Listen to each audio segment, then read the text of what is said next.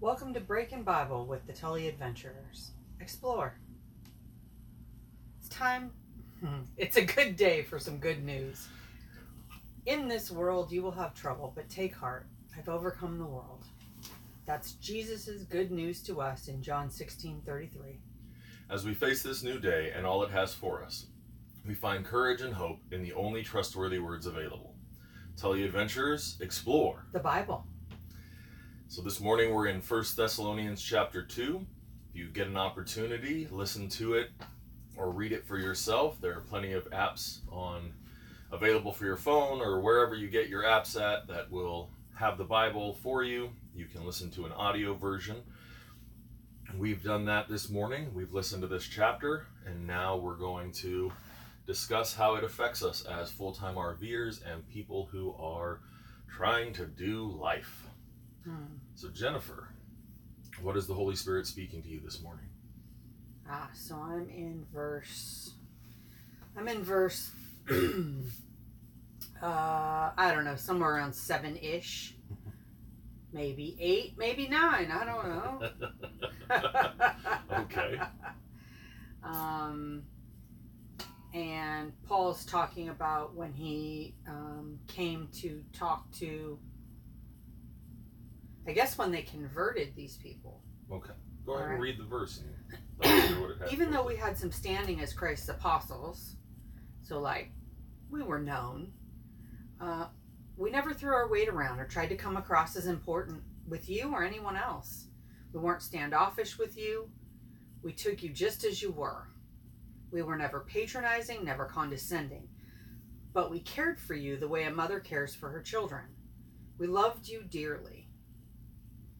Um, I knew this was going to be where you went. And that's a good thing. hmm. Why does this stand out to you? I think it mostly stands out to me because we just came off of a tour on Friday where we were talking about, uh, or we were listening about how one group of um, people forced their religion on another.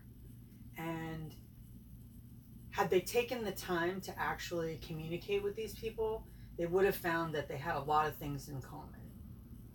And um, I think about myself and times that I've, you know, um, taken whatever my position is because I'm feeling irritable and that's all I can hang on to is my position and, you know, not been as kind or patient with people as I could be. And the thing is, is that we're not just called to love the people that are nice to us and there was a time in my life where I was just I was ready for confrontation because I wasn't I didn't feel good inside. I didn't have that connection to God. I didn't know I had that connection to God. That's what it is.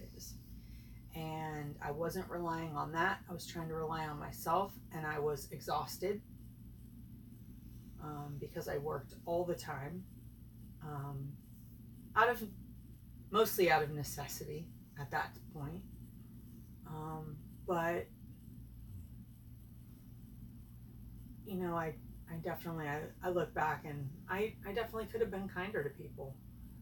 So as I've had the opportunity, as I've grown and I've come across people that I knew then, I've definitely made an effort to apologize to them.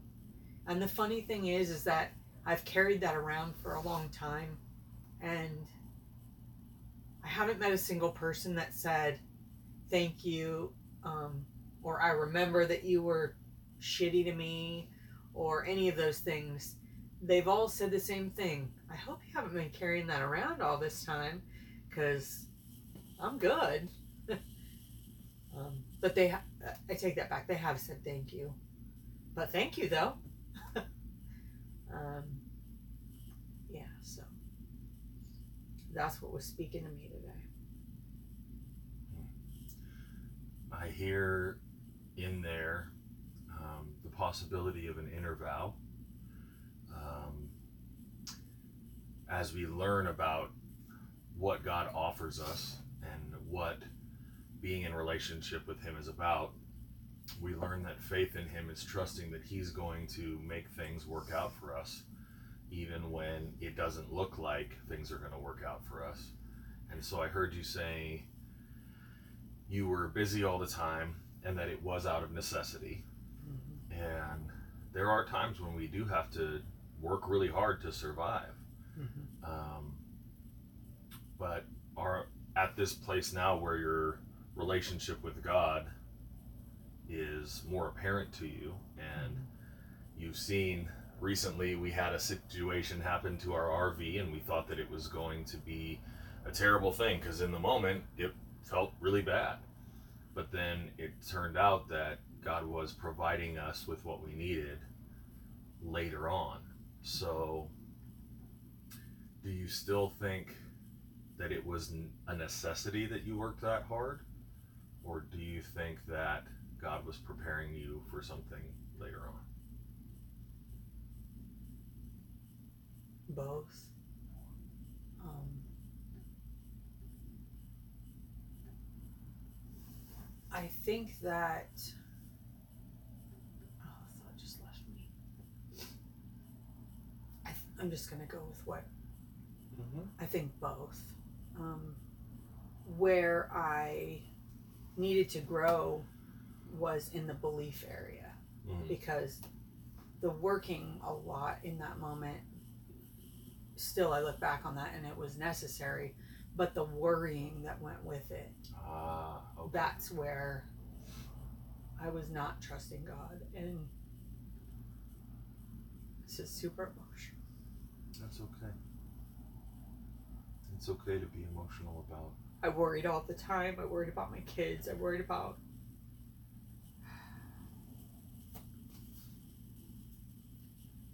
being careful while I was out and about traveling because I wanted to make sure I could get back to them. Um, I worried about where they were staying while I was having to work. I worried about everything then. And that's the part that wasn't trusting God.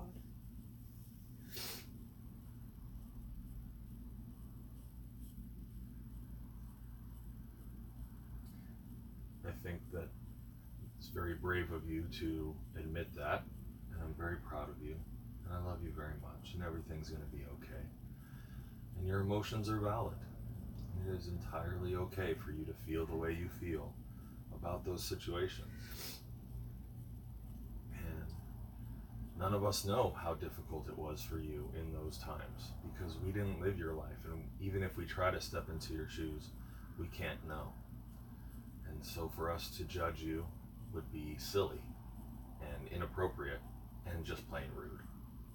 So thank you for being willing to share that with us.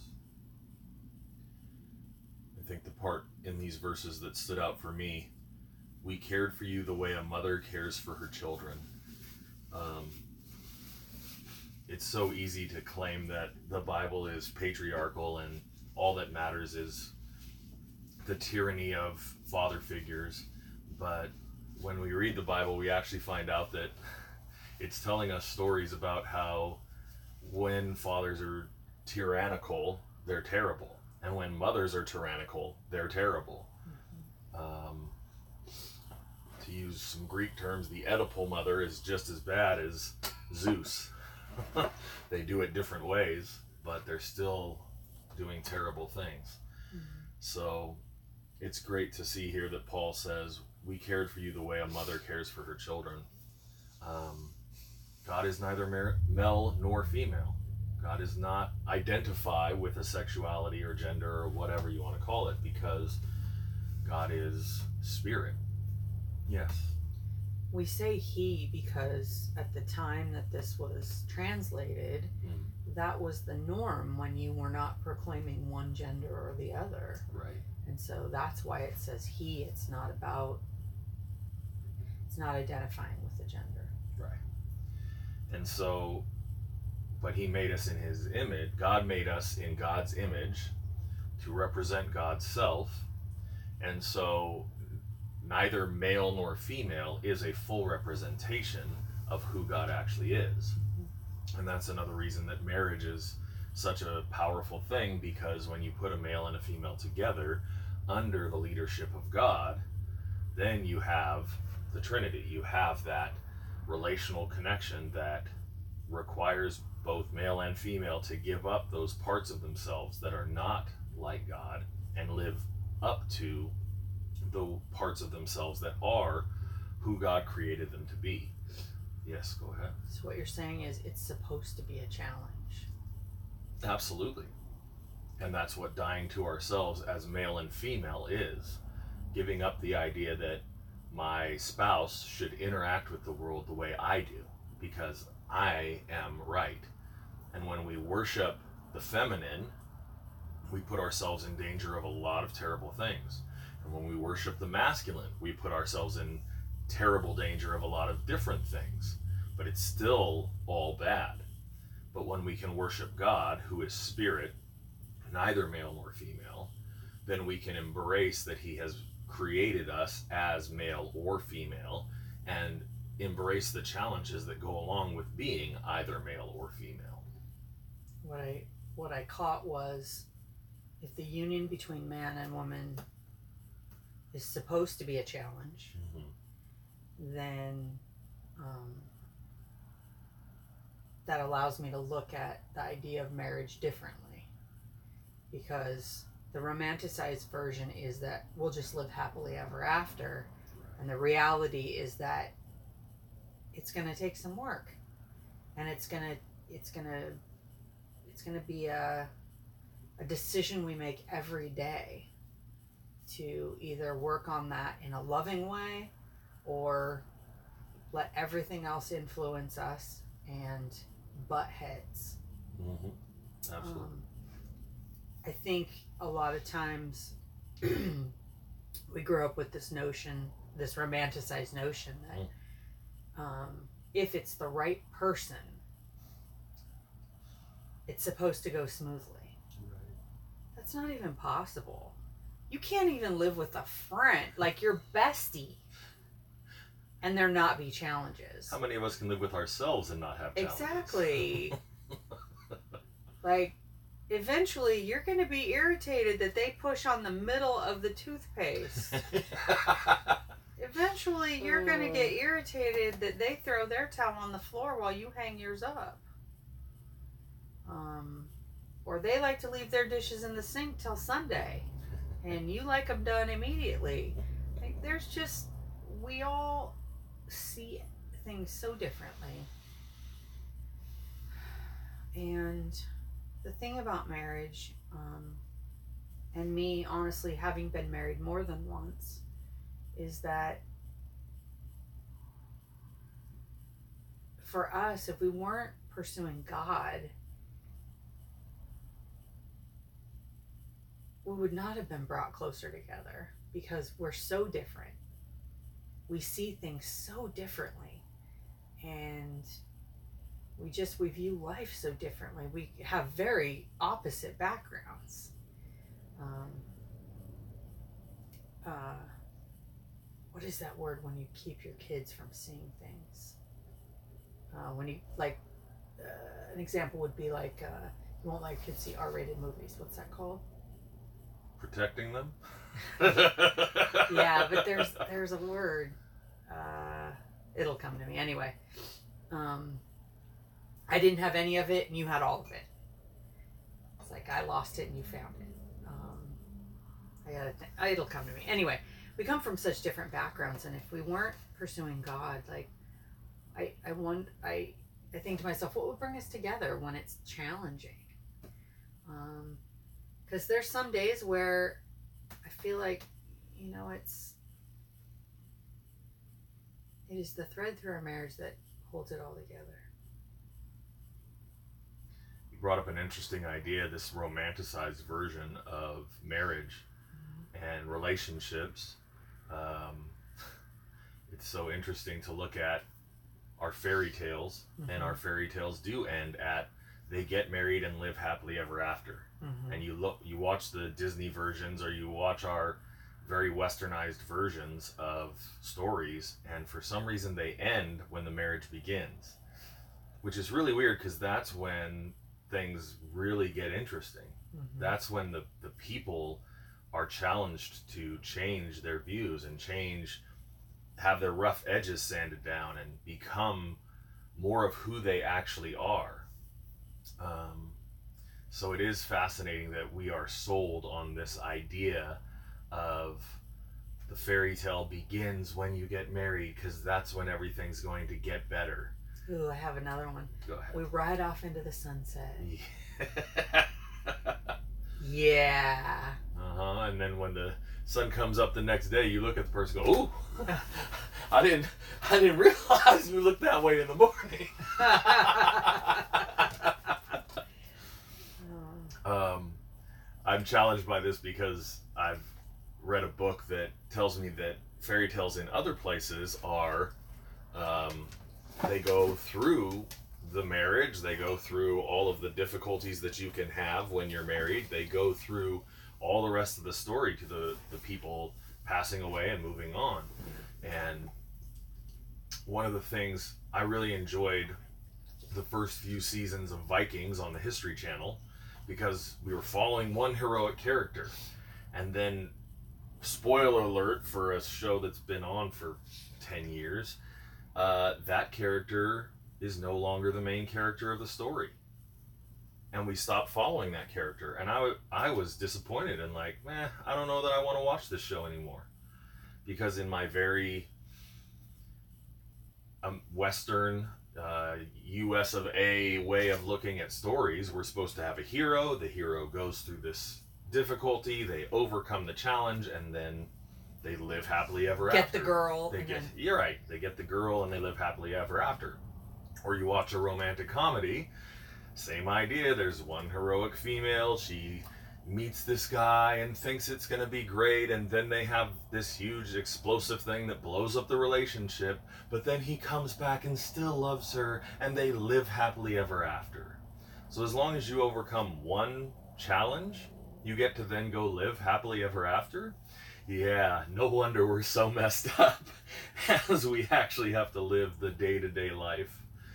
Um, oh, man. Anyway, I look at this chapter and continue with Paul is being a cheerleader to these people and reminding them they're doing a great job. When we came and met with you, we did a great job of not putting any extra pressure on you. We didn't require you to pay for us to live there with you. We didn't put shoulder put a bunch of responsibility on your shoulders for us. And for me personally that there's something about that that feels good. This is a relationship where we're going to respect each other's needs. Um,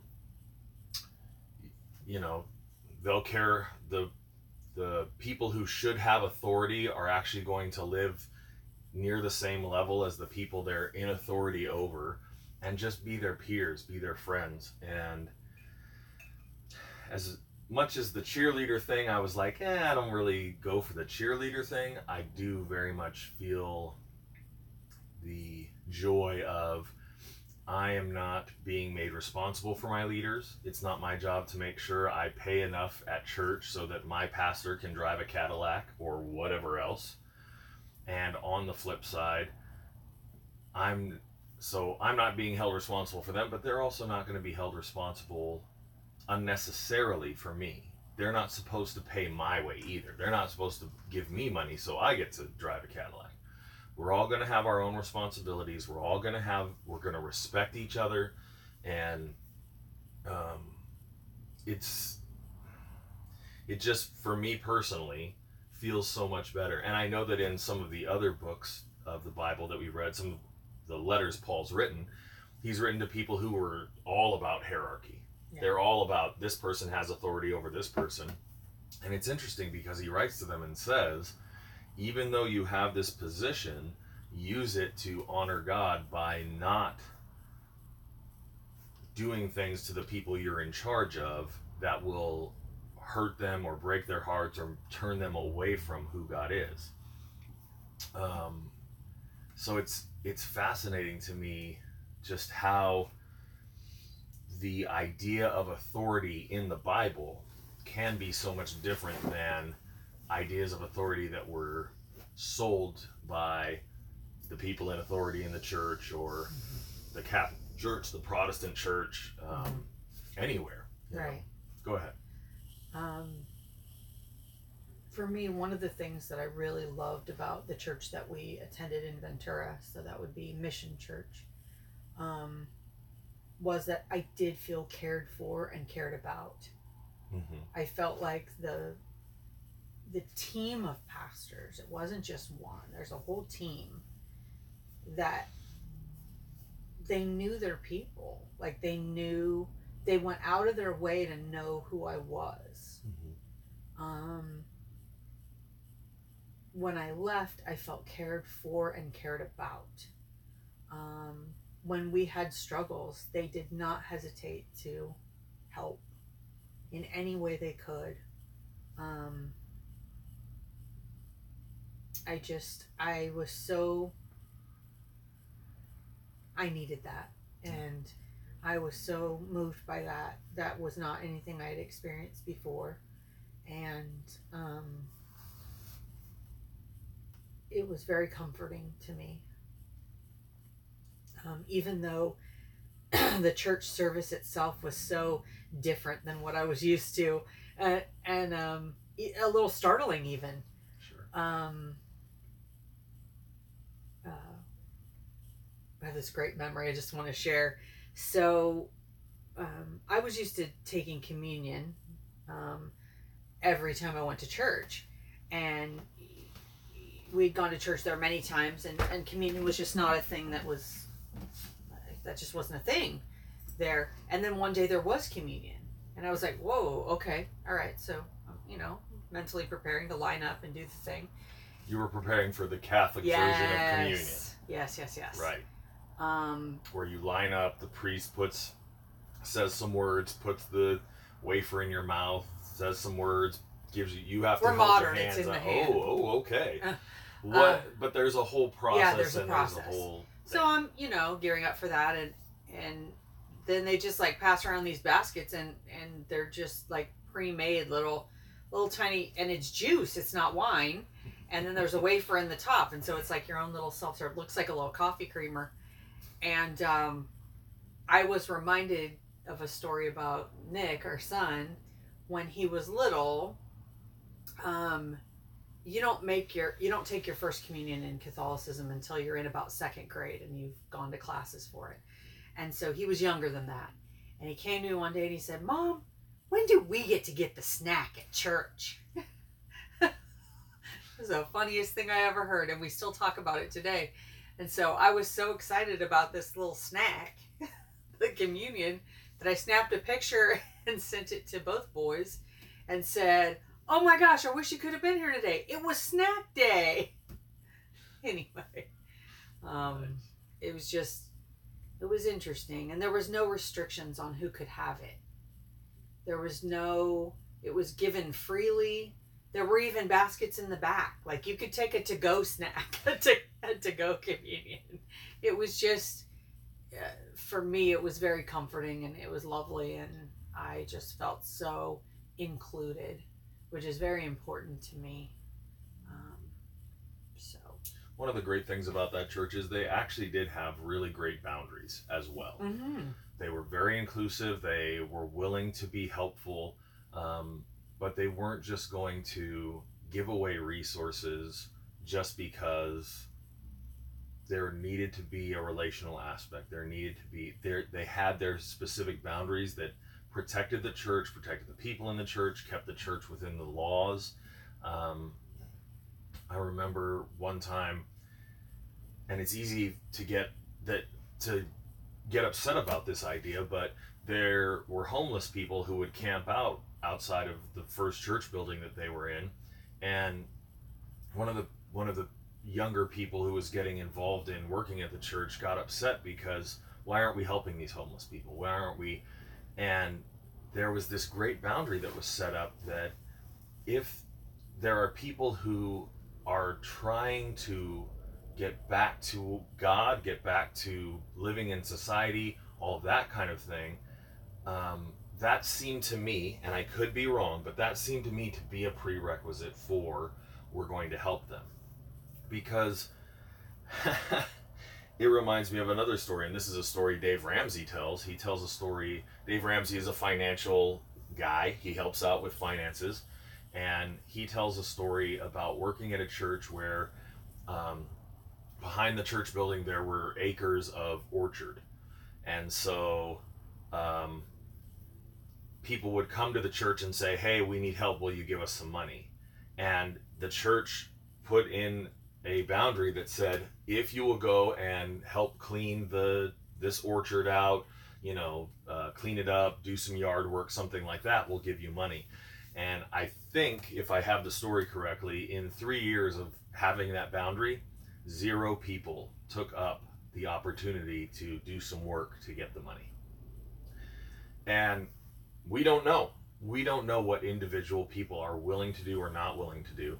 But if we don't have these boundaries set up so that we can protect our relationships with people and honor them, respect their decision. If you don't want to do this work, you don't get this money, but it's available to you. And so I struggle so often with what boundaries are and how to set them and what they look like because I didn't grow up with good boundaries, with good, respectful boundaries. Um, I didn't have a dad growing up, and so I didn't see that modeled in interactions with the world. My mom tended to just say yes to whoever offered her work or um, an opportunity, and so I, or she would say that people were manipulative or bullies when they put more work on her than she wanted to, but she wouldn't say no. And so to to see these boundaries put into place is really helpful because I want to be empathetic towards people who are in need.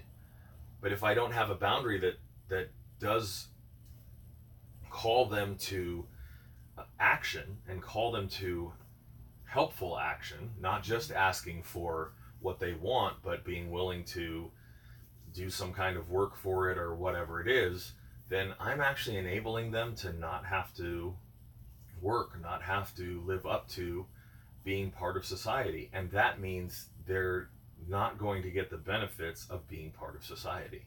Mm-hmm. So I'm glad you felt included in the church. I also felt safe there because they had a lot of those boundaries. Um, so shout out to Mission Church in Ventura, California. Absolutely. Is there anything else in this chapter of the Bible that particularly stands out to you? I have one real quick while you're looking for yours. Um, there's a section in 14 through 16 where Paul says, You got the same bad treatment from your countrymen as they did from theirs, the Jews who killed the Master Jesus and followed it up by running us out of town. They make themselves offensive to God and everyone else by trying to keep us from telling people who've never heard of our God how to be saved. They've made a career of opposing God. And this is such an interesting statement because Paul grew up as Paul's Jewish, mm-hmm. and Paul grew up learning all of the laws, and he was a Pharisee. He was basically a lawyer within the Jewish, and lawyers were basically a religious person who knew all the laws and held pe- other people to this high, even impossible standard. And it's interesting that Paul is willing to say there was a specific group of people who happened to be Jewish who were the ones who put Jesus to death. Yes. I love that because he doesn't just blanket them all. Yes, exactly. That's that's that's exactly my point it's not we get to hate a group of people because some of that group of people are bad. Mm. Um, every human being has within them the ability to do terrible things. Yeah. We are all, each individually, God's holy and dearly loved child who he is pleased with. And even when he cannot approve of what we do, we still have that identity. But we do things that he cannot approve of. And so herein is the point there are people who are choosing evil, they choose to do evil. And it is not our job or within our ability to rehabilitate them. Because if God does not change their hearts, then they will continue to choose evil. And I know that there are people who work within the rehabilitation uh, groups of jobs, you know, sheriffs, psychologists, psychiatrists, there are doctors who work within this area, and all of that is great. But for us as individual people, we need to understand that there are people who are evil. There are people who are choosing evil. And by doing those evil things, they put us in danger. And we have to be wise enough to recognize when people are doing evil things and get ourselves away from them so we do not get hurt and destroyed by those people who are doing evil things. And they're everywhere. There are people doing evil in the church. And it's not the church doing evil, it's a specific person or two or three people. It's not the whole church. There are people in society, there are people within the police, there are people within the sheriff's department, there are people within government, there are people within my job where I work at, there are people within anywhere there are human beings, there are going to be people who are choosing to oppose God. And our hearts break for them and our hearts break because of what they do to other people. And we have to be wise enough to recognize that they've made their decision and that's what they're going to do. And I'm heartbroken right now because I'm feeling that way about someone who I used to think of as a friend. And they've decided that they were have they're making their life about something that is evil and it's not the thing itself, it's just the way they have decided to interact with it as more important than any relationship or anything else. And it's heartbreaking because I still want to be this person's friend, I still want to be kind to them, but I will exhaust myself and bring my bring destruction on myself if I make myself responsible for their actions, their decisions, and what they end up doing. So, wisdom requires me to step away from that relationship and hold a level of distance and a boundary that is going to protect me and my family from what they are doing. And it breaks my heart because I don't want them to live the way they've decided to, but that's where they're at. And so, my prayer is that God will handle this situation and change that person's heart and give me the strength to stay out of range of that relationship. Yes, my love. I have a question. Yeah. So when we're faced with a situation like that where somebody that we love and care about is choosing an evil path, hmm um, is it important that we tell them what our boundary is?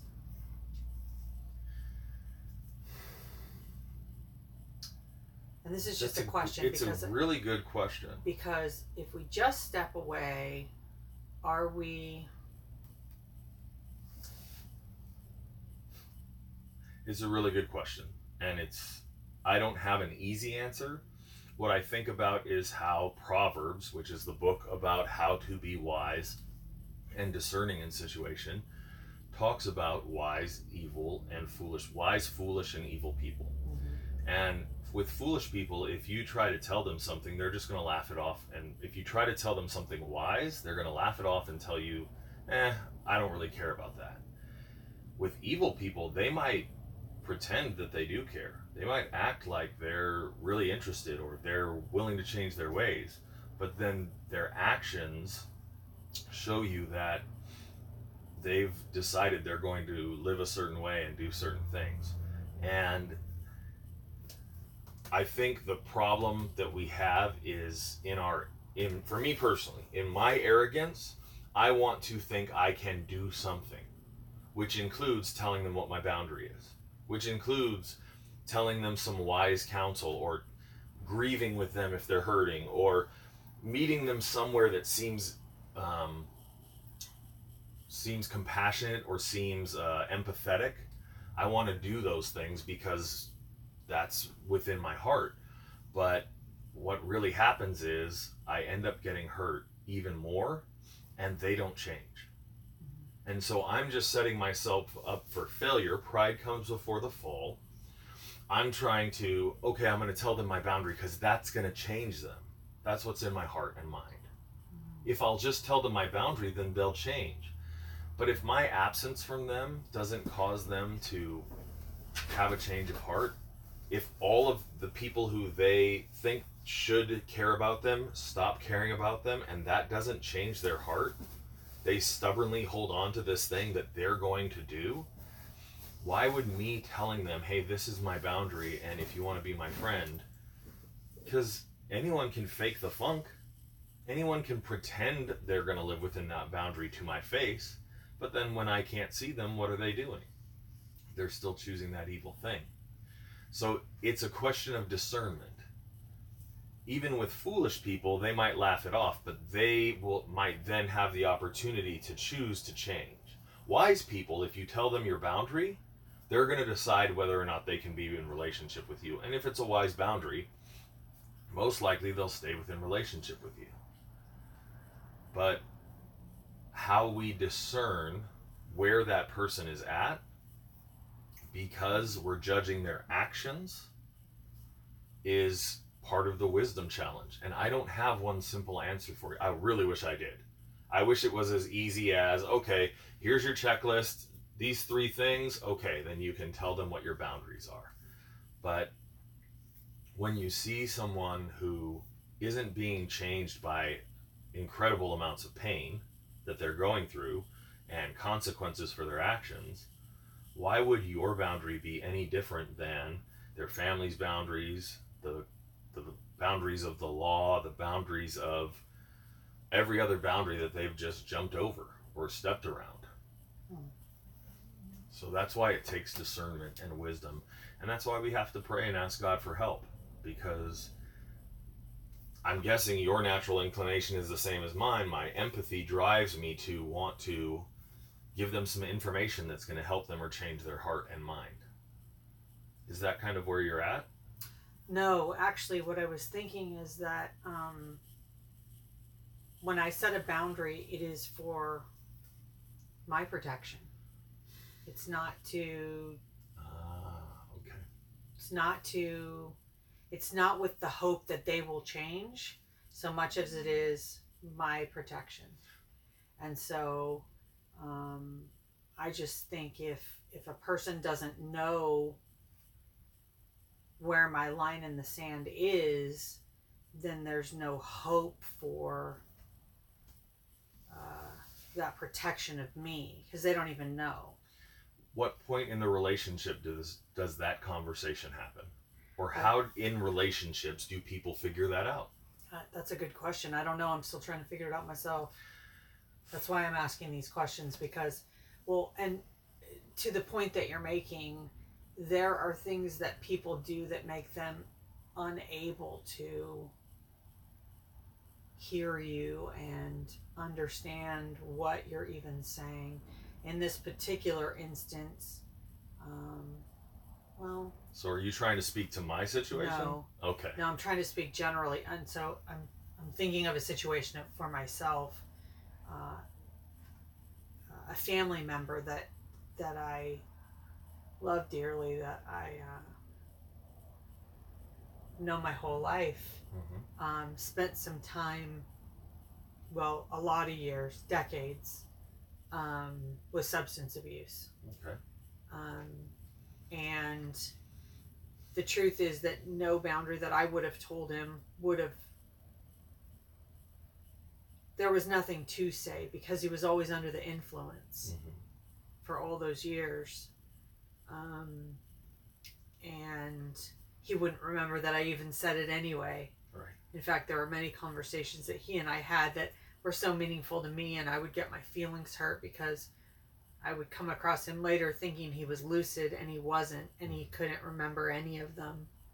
Right. And um, it wasn't until he got clean um, over two years ago now that he and I are able to have honest conversations. And it's heartbreaking because he doesn't remember any of those things. But there's hope now because he is clean now. And um, anyway, so I think that you bring up a good point in that there are circumstances where even communicating that boundary, even to protect myself, is not wise because the person, like in my situation with my family member, um, he couldn't hear me anyway.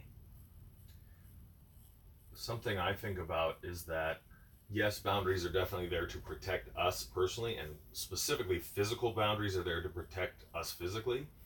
Um, I think it's often that we want the boundaries to protect the relationship. Mm. So as long as this person's able to have a moment of good relationship with me, shouldn't my boundaries allow for that, for any little good moment that might occur? But as you just pointed out, you thought you were having this great moment, a good moment, and later you found out that the person who you were having this good moment with was hidden behind all of these drugs and and then your heart was broken even more. So were you protected? Was the relationship the relationship seemed to be protected because you still were trying so hard to keep the relationship alive, but you were not protected. And so the boundaries you were using in that situation and the boundaries I've been using in my situation are incorrect for the situation. Right. That's why it requires this level of wisdom that we may not have on our own. It's why it's so helpful to have other people who have been through these kinds of situations and know how they're wise people to go to these wise people and find out from them how to interact with the situation. Mm-hmm. So often I run to my peers, people who are at the same level of understanding or age or whatever as me, thinking I'm going to get some great advice. How would they know what to do? They haven't been through, most likely, they haven't been through the kind of situation that I'm asking them for help with. And even if they have, the pot, the probability that they went through it well and built the best possible boundaries for themselves and to protect themselves is so small that it is foolish for me to ask that this group of people.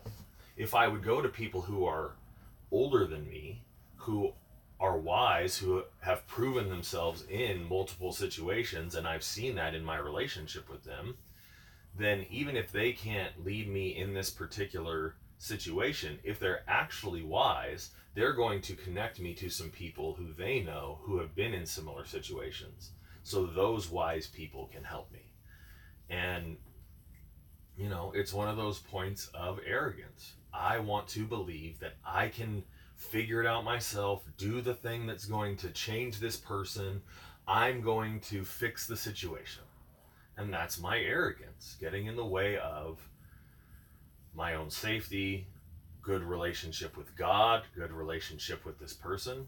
And that's why the prodigal son, the parable of the prodigal son, comes back to me so often.